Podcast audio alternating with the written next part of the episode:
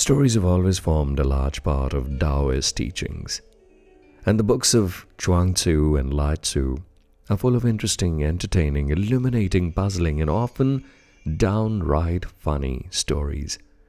They are primarily teachings, and these stories teach us lessons through their narrative and the characters because they share an aspect of Taoist thought or practice. And I want to share one today by Chuang Tzu. This one is called Possessing the Tao. There was once a diligent and serious student of the way who one day asked his master, Can you possess the Tao?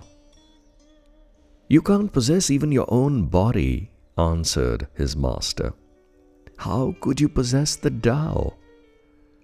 If I can't possess my own body, asked the student, then who does? It has been lent to you by heaven and earth. Life itself is not your possession, said the Master. You don't possess your own nature or your own destiny. They have been lent to you by heaven and earth. Your children and their children are not your possession. They are as molted insect skins lent to you by heaven and earth. So when you walk, you don't notice where you're going. When you stop, you don't know where you are. When you eat, you don't know what it is that you're eating. The chi of heaven and earth is so much stronger than yours, but even it can't possess the Tao. Possessing something or claiming that you possess something is such a false notion. And how beautifully the Master says, Everything has been lent to you by heaven and earth. Just imagine the tiniest particle of your body, the atom, the subatomic particles, the very structure of your being is such that you come together through infinite space and, and in these probabilistic particles dancing and darting from left to right, which only exist when the observer comes into the frame. So says quantum mechanics, right? So you say that the probability of an electron existing at a particular point is determined by the observer. So when you observe, the electron is there. When you don't observe, it is not there. So everything just flashes into existence and disappears into nothingness. And this twinkling is not just starry business. So it's the business of subatomic particles as well. And it is what makes you up. You are just twinkling bundles of energy coming together, and you think you are you. This consciousness that communicates, that's aware of itself, is you.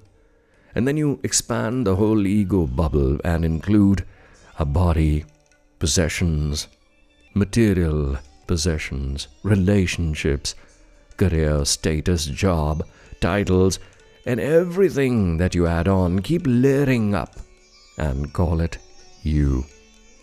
Such a false notion, isn't it? This whole this whole idea of you is false. And imagine you're just bundles of energy vibrating at different frequencies at different levels, interacting with your immediate environment, which is all nothing but bundles of energy, all probably existing. So your, your beloved, your friend, your love, everything exists because probably you observe it, and probably it exists and vanishes at a frequency that your eye cannot decipher. Imagine the whole of existence. This whole Maya is like that. Consciousness appearing and disappearing within the flash of a of an infinitesimal small division of a second of time where, where even time ceases. And everything is just a beautiful static of nothingness. That's where you belong. That's where you've come from. That's where you're returning. So, possessing anything is impossible. Possessing knowledge is impossible. Possessing God is impossible. Possessing yourself is impossible.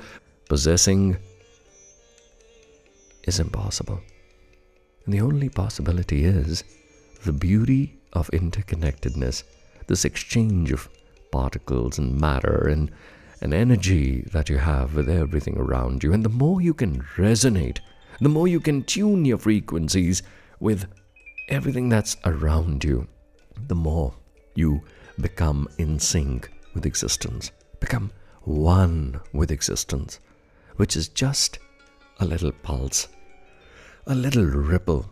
And scientists may go on measuring it as the lifespan of this universe, again pulsating, expanding, expanding, expanding from that big bang. And once it stops expanding, it's going to start shrinking and come back to nothingness. So everything is going to come back to nothingness.